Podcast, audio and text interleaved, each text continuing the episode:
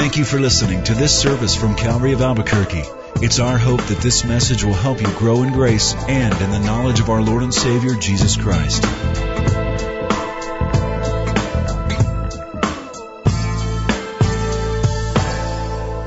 Father, thank you for the body of Christ and the hunger that is represented here tonight.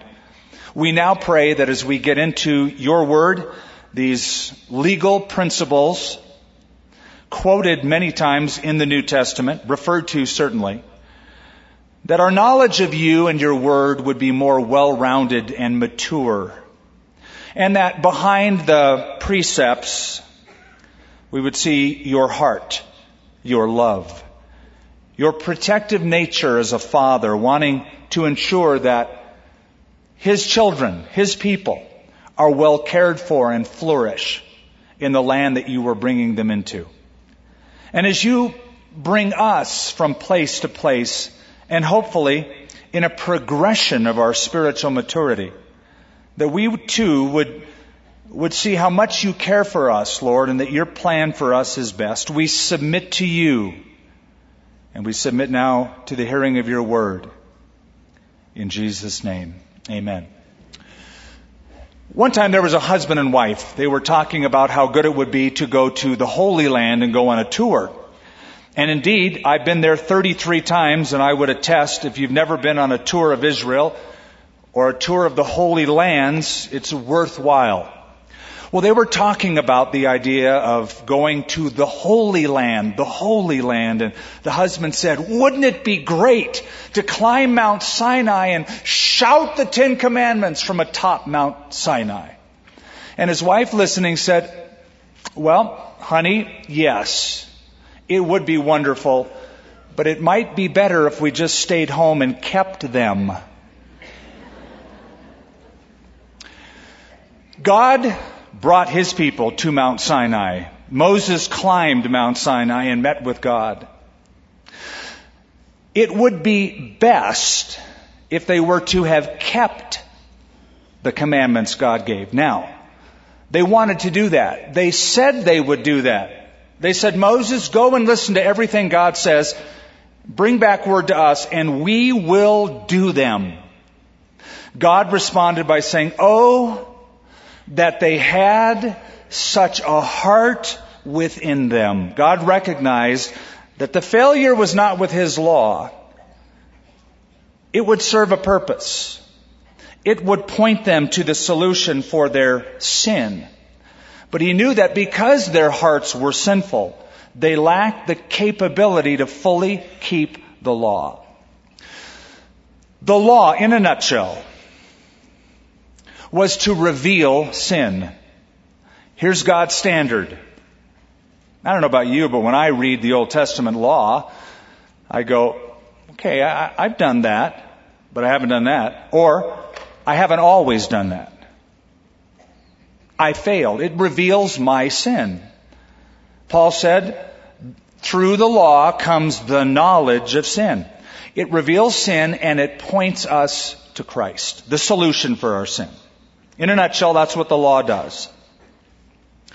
I had a phone call from a friend yesterday who told me about a very large and prominent church that he visited in the United States. And a guest speaker was there and he mentioned the S word. I mean the dirty word. Sin. The three letter word. S-I-N. He mentioned that from the pulpit. And he was reprimanded by the leadership team afterwards. We don't use the word sin in this church. It does something to people when they hear it. They don't like to hear it. We don't want you to say it. And as he was telling me this, I thought, well, how will people ever understand the good news unless they understand the bad news? The good news is Jesus Christ came to save us from sin. The bad news, we've all sinned and fallen short of the glory of God. If people don't know that, they'll never understand the good news of Jesus Christ being the Savior. David, who wrote so many of the Psalms, put it this way. I was brought forth in iniquity and in sin did my mother conceive me. In other words, sin is a human problem of the heart that affects every single person from birth. Have you ever grabbed an apple and bit into it to discover a worm was living in it? I don't know if you've ever done that. Anybody ever do that? Eh, okay. Probably you thought that the worm got there by crawling from the outside and going in. That's not how the worm got there. Scientists tell us it's an inside job. Scientists tell us that the eggs are laid on the blossom of the apple tree and hatched in the core of the apple. And within the core, the worm grows inside the apple and burrs from the inside out. That's how it is with humanity. You might say we're rotten to the core. It's an inside job. We've all been stained from birth with sin. We have a sin nature. We're sinners by nature and then sinners by choice. We correspond and cooperate with that sinful nature and its impulses. So, because of that, the law sets the standards and points us to the solution. The law, the law of Moses, modifies behavior. That's all it can do. It's a behavior modifier. The law modifies behavior, but it never rectifies character. So it points us to the solution, and that is to Christ. There was a man who had a dream, and in his dream he was in heaven. Again, it was just a dream, and dreams are weird, right? Peter was showing him around heaven, and as he was going from room to room, he saw clocks on all of the walls and names under the clocks. And they were all set at different times and they were ticking away, some moving faster than others. And Peter said, actually, those aren't clocks, those are sinometers. And they correspond to people on the earth. And every time somebody commits a sin, it makes one revolution. Well, there were some names he recognized. And some of them were moving speedily along. And he thought, wow, I know that person.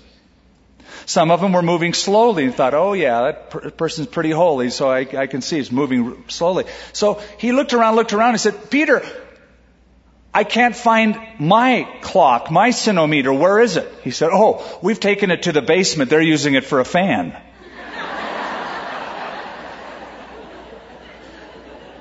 well, essentially, that's what the law does. It, it keeps track. It sets the standard and says, Here's God's bar of justice. Do this, don't do that. So we can look at it and we can sort of gauge where we are in our response to God. But Paul made it clear, by the deeds of the law, Romans 3.20, by the deeds of the law shall no flesh be justified, for by the law is the knowledge of sin. It simply reveals that indeed I am a sinner. Now in chapter 22, we're dealing, like in chapter 21, with the particulars of the law. And we're dealing, first of all, in this chapter with the eighth commandment. You know, the eighth commandment, you shall not steal. Well, now that is fleshed out in the nitty gritty of life. And so we'll take the principle, number one, verse 1, chapter 22. If a man steals an ox or a sheep and slaughters it, or sells it. He shall restore five oxen for an ox and four sheep for a sheep. Now let me, let me give you a comparison. Because it's often made in the scholastic world. There was uh, an ancient legal code that predated Moses. 1700 BC in Babylon versus Moses about 1300 BC. The code that I speak of is called the Code of Hammurabi. He was a Babylonian ruler. He ruled for about 40, 42 years in Babylon.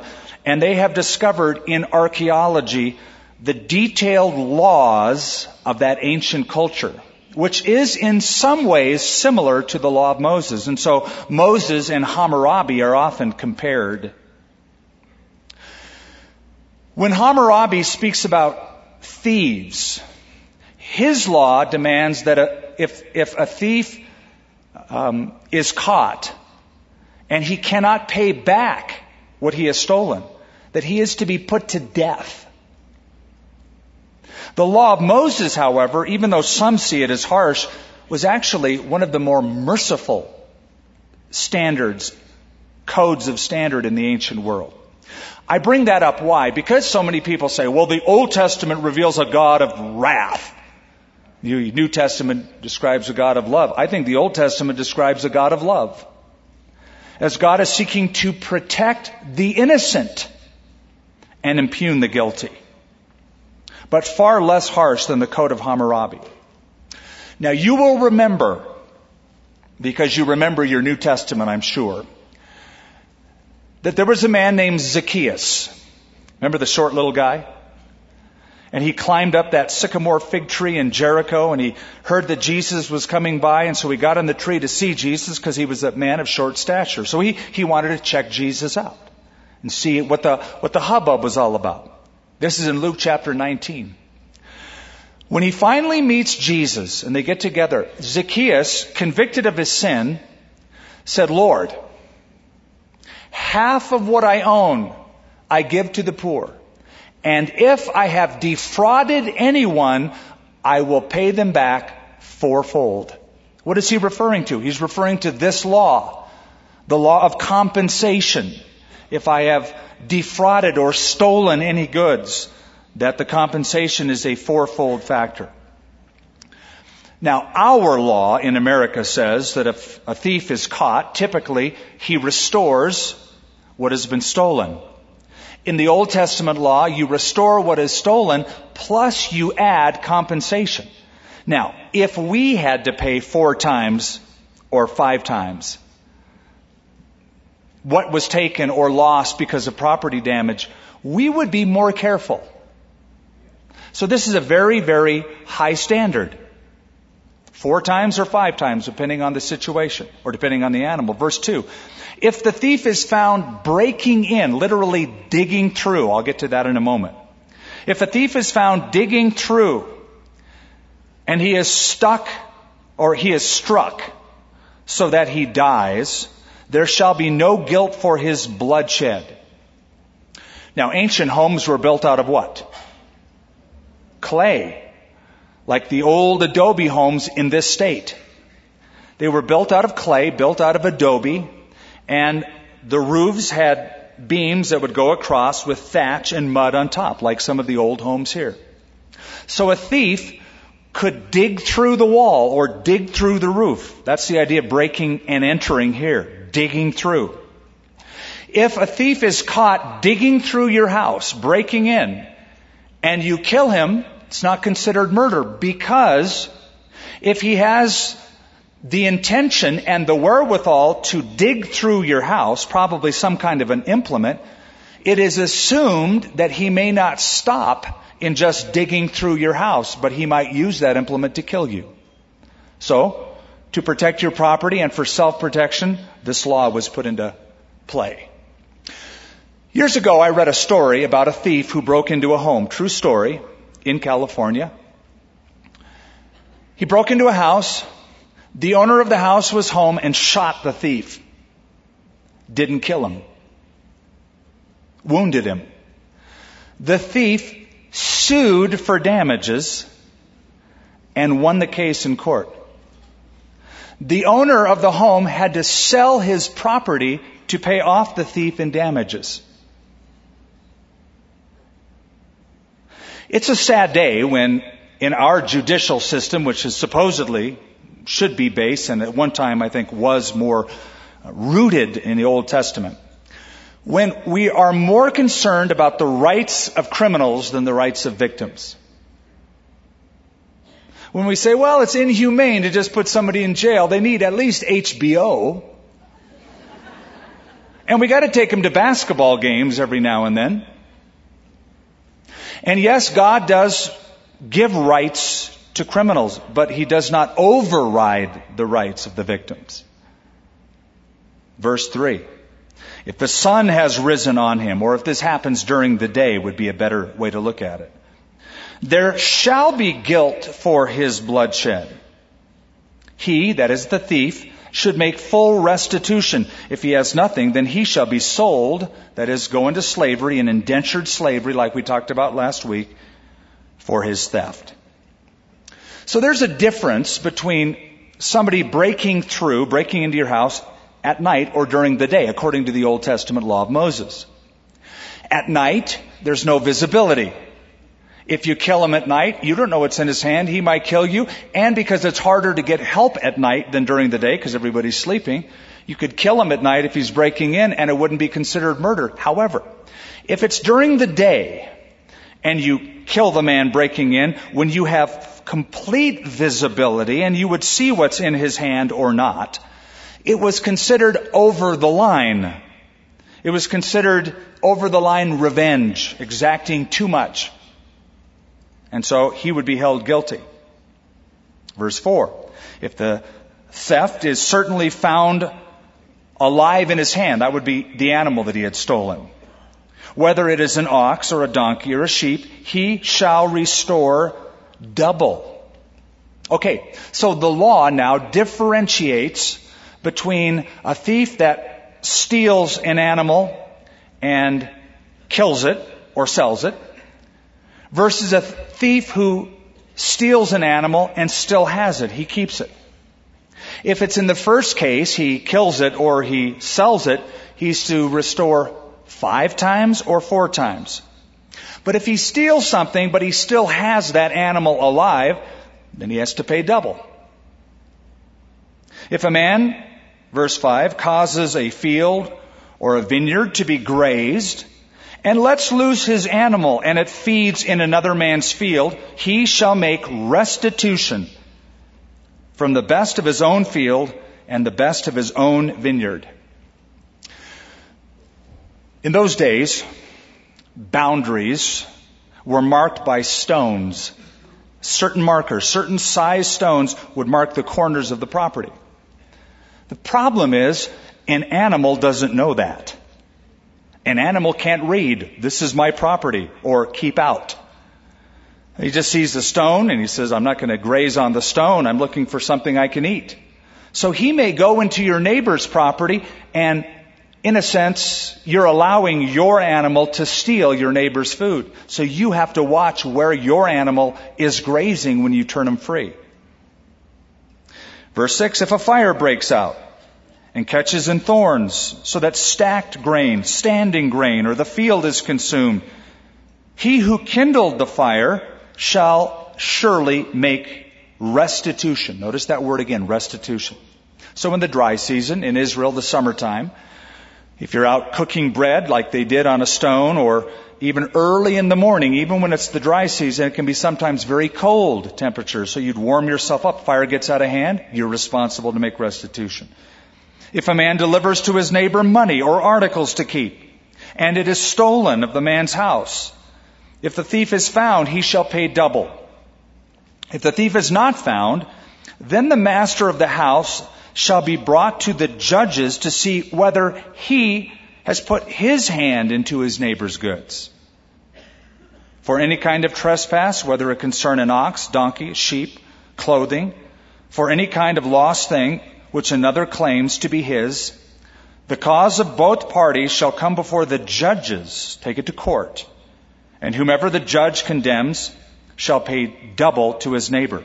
If a man delivers to his neighbor a donkey, ox, sheep, or any animal to keep, and it dies, is hurt, or driven away, no one seeing it, there's no eyewitness testimony, then an oath of the Lord shall be between them both. That he has not put his hand into his neighbor's goods, and the owner of it shall accept that, and he shall not make it good. I find this fascinating. Let's say you say, Skip, I'm going out of town, and I've just restored a 55 Chevy. It's pristine, brand new paint job, brand new engine. Would you keep it in your garage? Go, well, I just have enough for two cars in my garage, but sure, I'll pull mine out and I'll put your classic car in my garage and I'll watch it for you while you're out of town. You come back from town and I say, oh man, I'm so sorry. Somebody broke in my garage in the middle of the night and stole your car. Maybe he did. Maybe he didn't. Maybe I took your car and I have it stored somewhere else until this whole thing blows over and then I have your car. But I say somebody else did it. That's the scenario set up here. You deliver some of your property into your neighbor's or your friend's safekeeping and guard. If it gets gone, there's nobody to see really what has happened. Then your neighbor goes to court and swears an oath. Just like today, this is where we get it from. Hand on the Bible. I swear to tell the truth, the whole truth, and nothing but the truth, so help me God. And it's interesting that God is brought in, and if the guy is willing to stand up and say, in front of God, I am telling you the truth, that would weigh in. Because you have to be some kind of a rat, a low life, to swear an oath before God and invoke His name and still be lying. But if in fact it is stolen from him, he shall make restitution, there's that word again, to the owner of it. If it is torn to pieces by a beast, then he shall bring as in, bring it as evidence, that is the parts of the animal. So if I'm watching your sheep and a wolf gets your sheep and takes it out and tears it apart, I gotta go looking for its leg or head plop it down and say, look, there's the head of your sheep. There's the mark you put on its ear. If it is torn to pieces by a beast, then he shall bring it as evidence and shall not make good what was torn. If a man borrows anything from his neighbor and it becomes injured or dies, the owner of it, not being with it, he shall surely make it good. If the owner was with it, he shall not make it good. If it was hired, it came for its hire. Six times in the verses that we have read so far, the term restore or restitution is mentioned. The Hebrew word is, listen carefully, shalam. It means whole or complete. And it's related to another familiar Hebrew term, shalom which means peace or health or wholeness or safety or completeness. It's the same idea. Here's the idea behind all of these commandments of restoration. It's more than just saying I'm sorry to bring peace, to bring shalom, shalom. You have to do something or pay back something because Whenever the fabric of human relationship is torn by sin, it's the restitution or the compensation that sews it back together. You just don't get off scot free because it will cheapen the act that was committed, whether you meant to or not. Verse 16, we start miscellaneous laws and the First of the miscellaneous laws is against sexual promiscuity. If a man entices a virgin who is not betrothed and lies with her, that is sexually, he shall surely pay the bride price for her to be his wife. It's speaking about premarital sex, what the New Testament would typically refer to under the heading of fornication. So if a young man and a young girl get together, their hormones are raging, and the young man uh, seduces or entices the young woman to have sex, the solution? He's to marry her. Doesn't say if she's pregnant. Just if they've consummated the relationship. He's to go find her dad and be willing to pay the dowry as if they were going to get married, because they are. But, what if the dad says, you're a creep? I don't want you anywhere near my daughter. Look at this.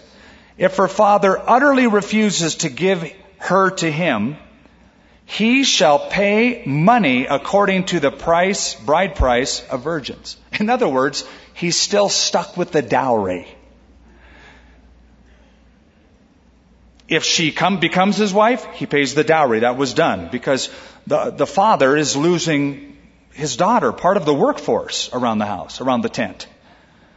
So you compensate the father by a dowry, a bride price. It means you're serious about the relationship. If he says, you're a creep, you can't get near her, you can't marry her, he still has to pay. What's the message? You play, you pay. Either way.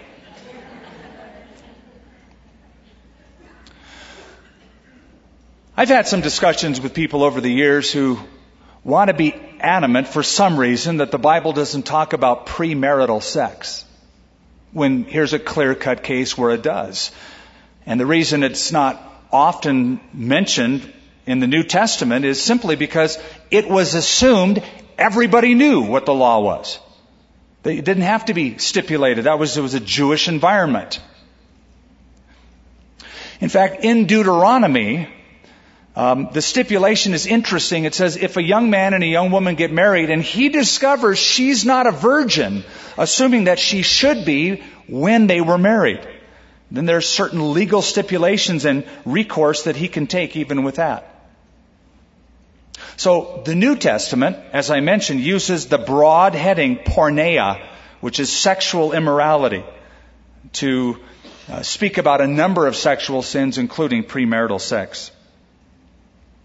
Verse 18 is the sin of sorcery. You shall not permit a sorcerer or sorceress to live, or a witch, as some translations say.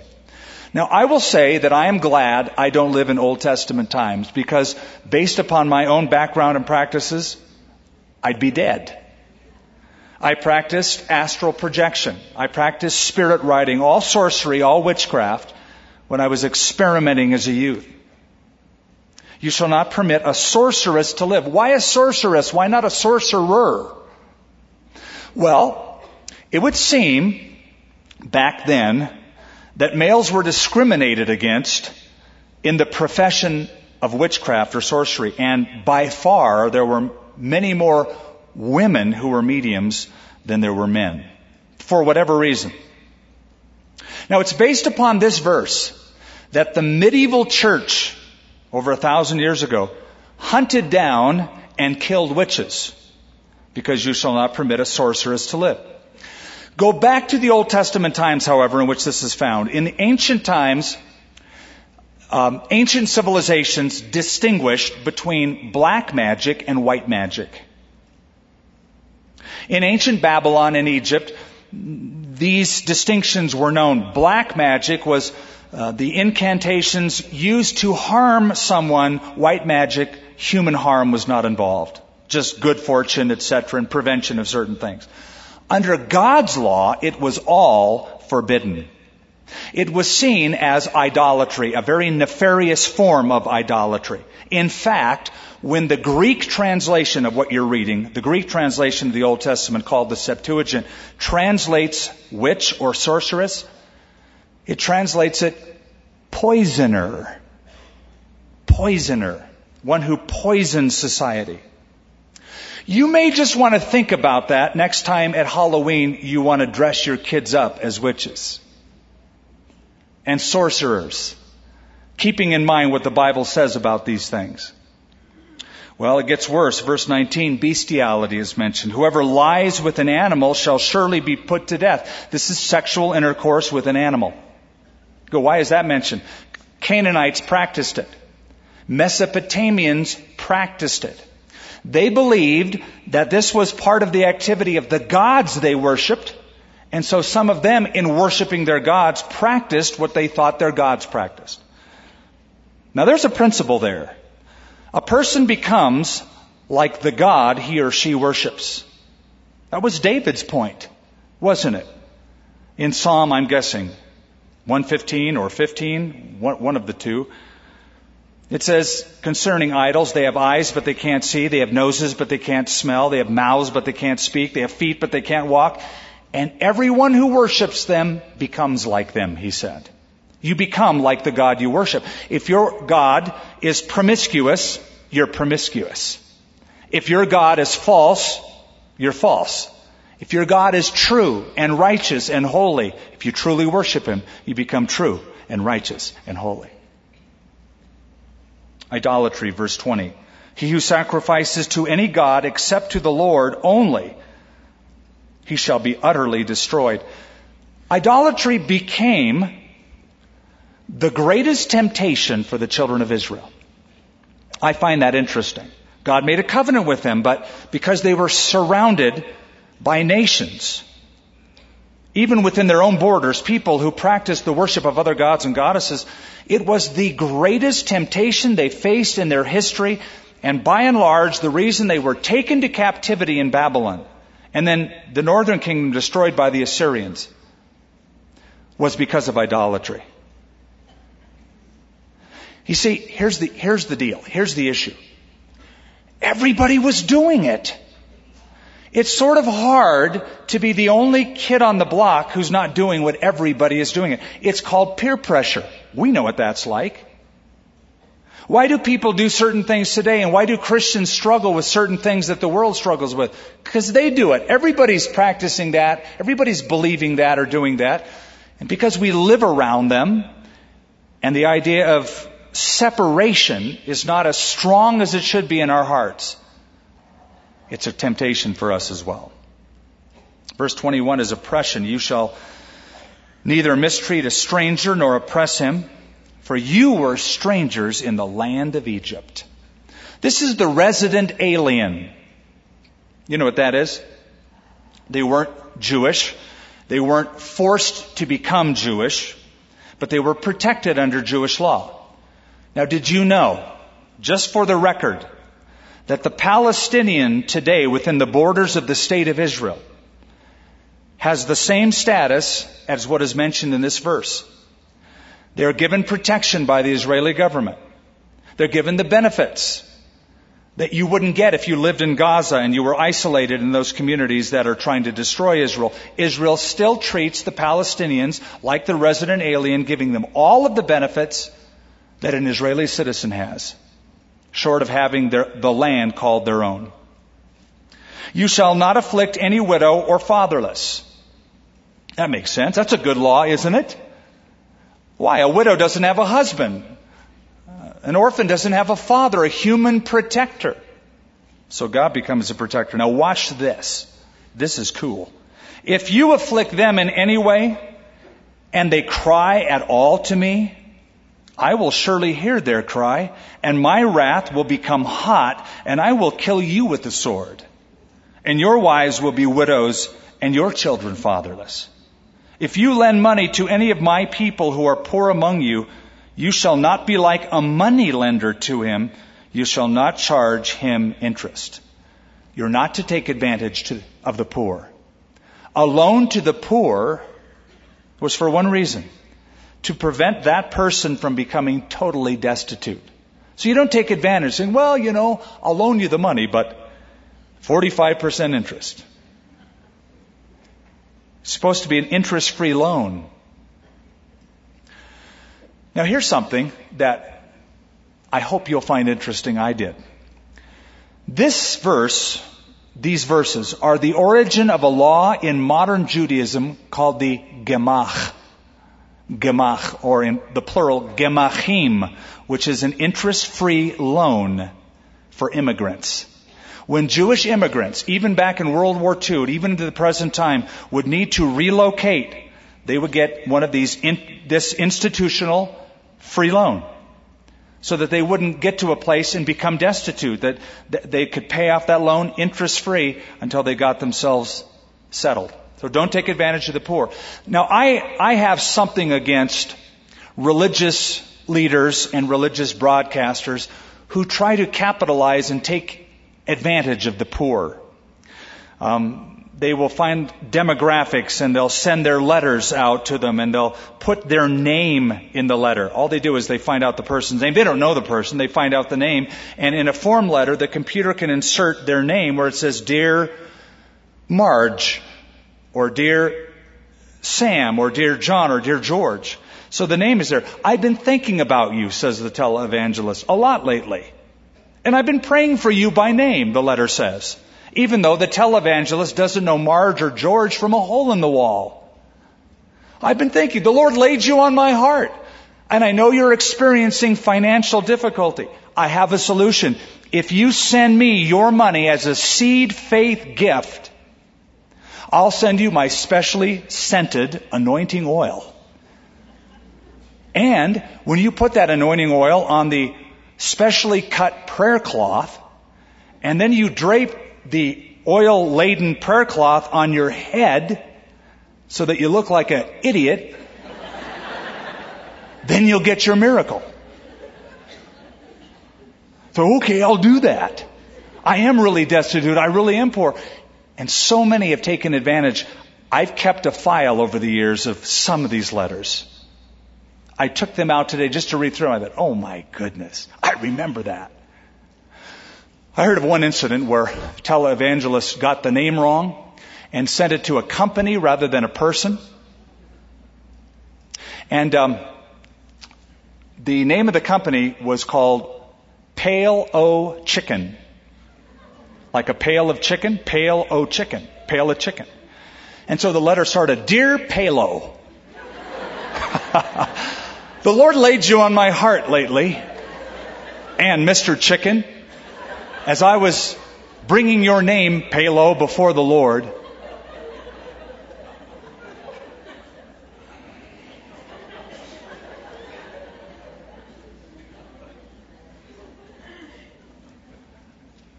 Verse 26.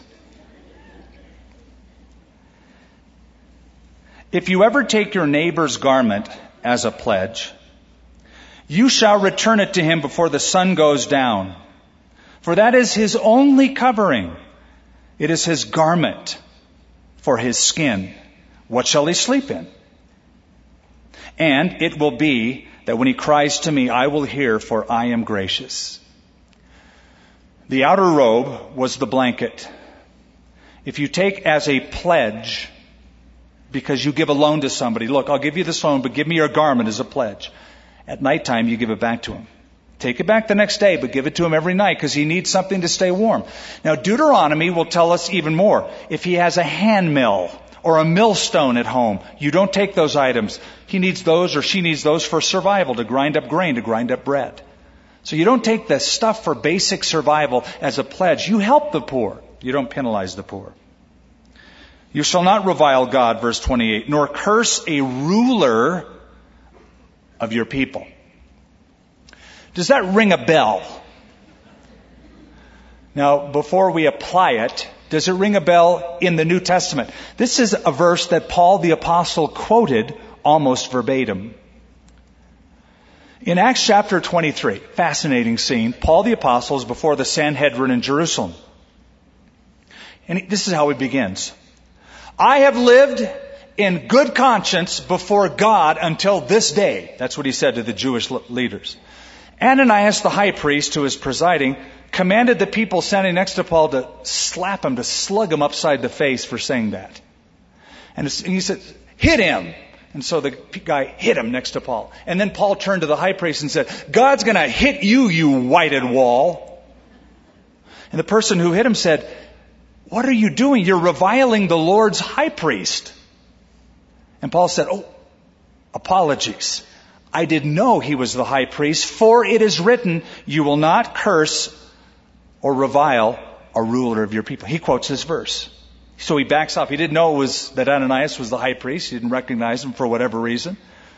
And so he quotes this. So here's Paul the apostle. This was his Bible. These were the principles he lived by. He respected the office. Now, let's apply it. Even if you don't like the officer holding the office, you must respect the office. Well, I didn't vote for him. So? If it's your governor or your president and you didn't vote for him or her or them, I still hope you pray regularly for them. The Bible tells us to do that. Respect the office. You see, God established, according to Romans 13, human government. And if you want to submit to God, the Bible says you submit to human government. Of course, up to a point. If they're violating the laws of God, you don't. It says that in Acts 4, 5, 6, that's section. But you respect the office. You shall not delay, verse 29, to offer the first of your ripe produce and your juices. The firstborn of your sons you shall give to me. Likewise you shall do with your oxen, your sheep. It shall be with its mother seven days. On the eighth day you shall give it to me. So the first fruits, whether it's crops or animals Or in modern terms, the first check you write, I write to the, do the Lord's work, my tithe check. Verse 31, and you shall be holy men to me. You shall not eat meat torn by beasts in the field. You shall throw it to the dog. So if you're walking down the road and you see a carcass and it's been recently killed and you go, oh boy, free meat. It's steak tonight, honey. Well, it just may cost you more than you think. There's a penalty for it. God says you're to be holy. Number one, on ceremonial grounds, religious grounds, they weren't to eat that meat because according to Leviticus 22, all the meat had to be drained, bled immediately upon death. You couldn't ensure that as you happen upon a carcass in the road. Number two, that meat may already be spreading disease, so God again protecting his people, not just for ceremonial reasons, but protecting them, tells them to stay away from the meat. Exodus 23 verse 1. Now, by the way, just so you know, if you're, if you're wondering, chapters and verses were not in the original Bible. Did you know that?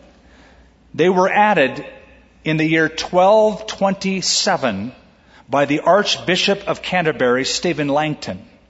He just said, let's make it easy so you can reference it. You can say, turn to this book, this chapter, this verse, and it's easy for us. But because it was added later on by people who thought the chapter should be here and the verse should be there, sometimes they, you'll find, make mistakes in the division. So, you know, don't, you know, sometimes a verse belongs to the previous chapter or a group of them do. But that's when it was added. So it continues basically. Chapter 23 verse 1. You shall not circulate a false report do not put your hand with the wicked to be an unrighteous witness. I've met some people who have a good sense of rumor. Not humor, rumor. They love gossip. They love it. It's like they live for it. They encourage it and they spread it. Now, James put it this way Let every man be swift to hear, slow to speak, slow to wrath. Listen carefully and shh, James said. Someone put it this way. God gave you two ears and one mouth. We should exercise them in proportion. Listening twice as much as we would talk. In the Bible, later on, it calls this sin of spreading false rumor tale bearing, a tale bearer. And the Bible, for example, in Proverbs chapter 18 says, the words of a talebearer are like tasty trifles. They go down to the inmost part of the body. So you hear them go, oh yeah, tell me more. You're just so geeked on hearing gossip about somebody. Now, when somebody comes to you and wants to give you a report about someone, I have a prayer request about so and so. I heard. And the only reason I'm saying this is I thought you may want to pray. You may want to ask a few questions. Number one, why are you telling me this? What's your motivation? Could it be jealousy? Could it be anger? Is it really concern? It might be. What is the reason for it? Number two, where did you get your information? Well, I have my sources. So you're not really anxious to be accountable or have them accountable for this report. You just say, I have my sources based upon good information, but I can't tell you who said it. Well, when somebody tells me that, it's like, don't want to hear it. I'm done. Number three, ask them this. Have you gone to the person directly? The Bible talks about restoring the person one on one. Have you gone? Well, no, I haven't yet because I just wanted to tell 200 people first to pray about it.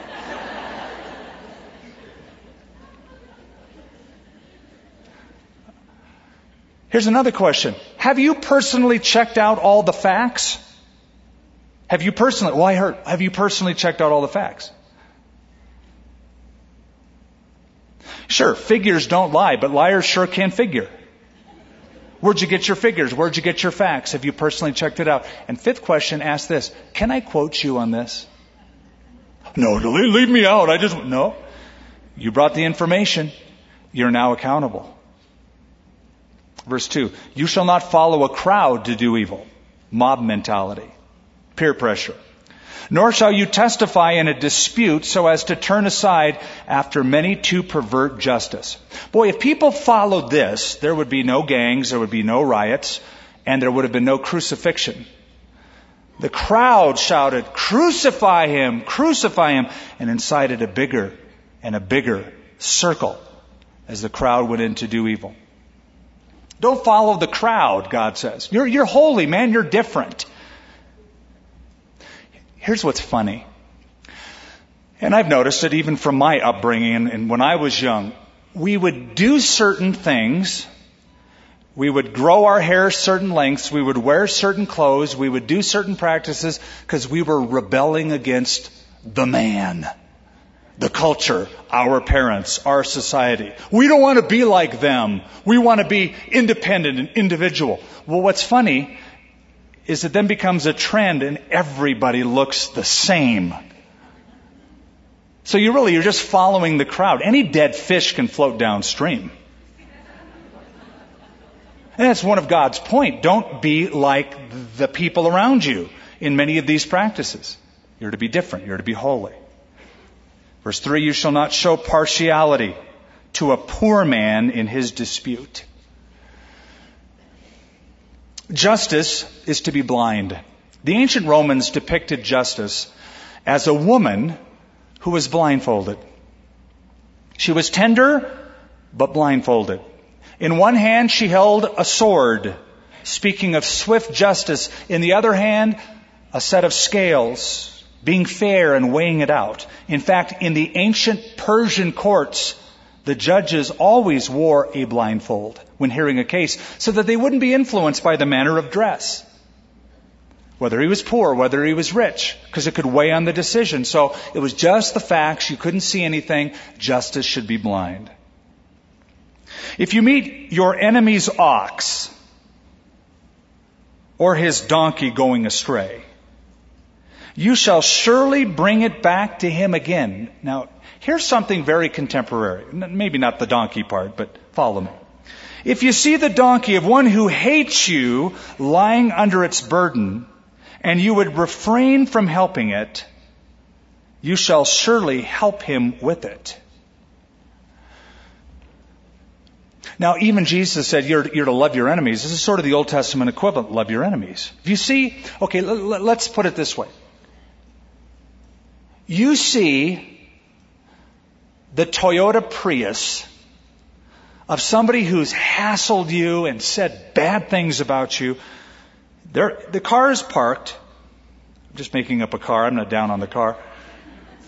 The emergency brake is off and you see it sliding down the hill. It's starting to slide. What do you do? Somebody says, let it go. That's human nature. You're to, pr- I know it'll drive you crazy, but you, you, you want to did you get that? Drive you. Okay. It'll, you want to prevent something bad from happening because what it might do is turn the enemy into a, a friend. Reconciliation might be over you showing love to your enemy instead of saying, I hate that person. Serves him right. Donkey's gone astray. Toyota Prius got crashed. So what? You shall not pervert the judgment of your poor in his dispute. Keep yourself far from a false matter. Do not kill the innocent and the righteous, for I will not justify the wicked. And you shall take no bribe, for a bribe blinds the discerning and perverts the words of the righteous. Also, you shall not oppress a stranger. For you know the heart of a stranger, because you were strangers in Egypt. Now, this is the second time God brings this up. You are a stranger. Give them a break. Hey, let me, let me put it to you this way. When you see an unbeliever, and you have a tendency perhaps to harden your heart toward that unbeliever, that guy's stupid, man. He's, he's, he, he should be open to reason. Be, you know, you were there once. You were as stupid once. You were as blind once. Yeah, but look what they're doing. Look what they're practicing. Look what I was doing. Look what I was practicing before I came to Christ. I don't have stones in my hands. I know what they need. They need Jesus. So you know what the stranger part is like. He said, you, you, you, were, you were slaves in Egypt.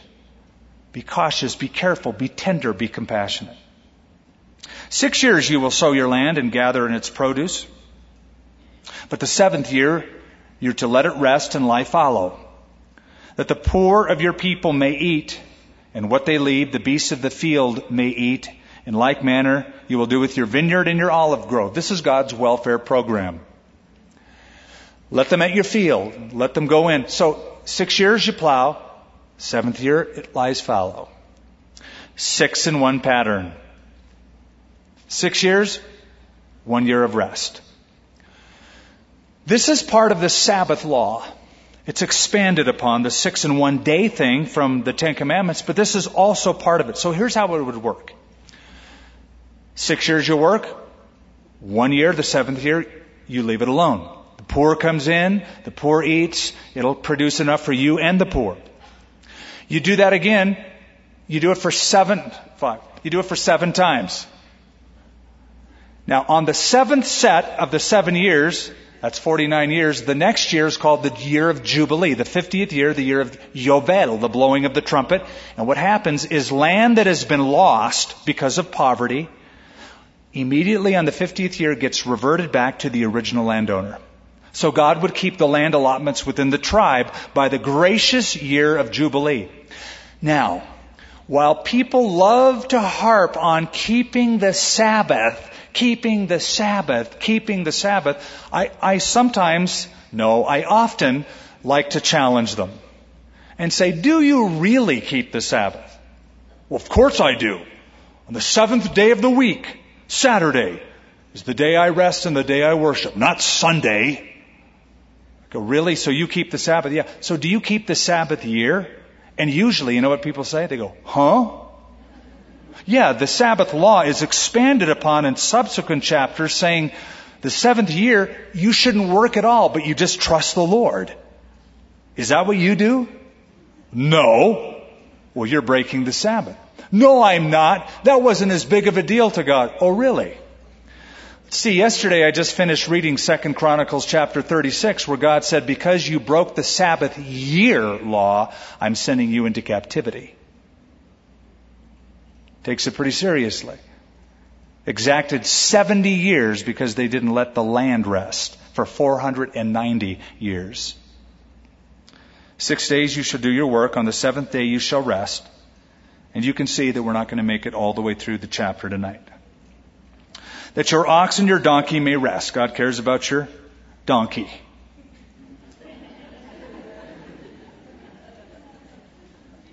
And the son of your female servant and the stranger may be refreshed. And in all that I have said to you, be circumspect, make no mention of the name of other gods, nor let it be heard from your mouth. Three times a year you will keep a feast to me in the year. And that's where we'll leave off for next time. The three times they were to gather together and thank the Lord for specific things God did in their past, three times a year they would enjoy the unity as the people of God from all over the land. And that's where we'll pick up next time.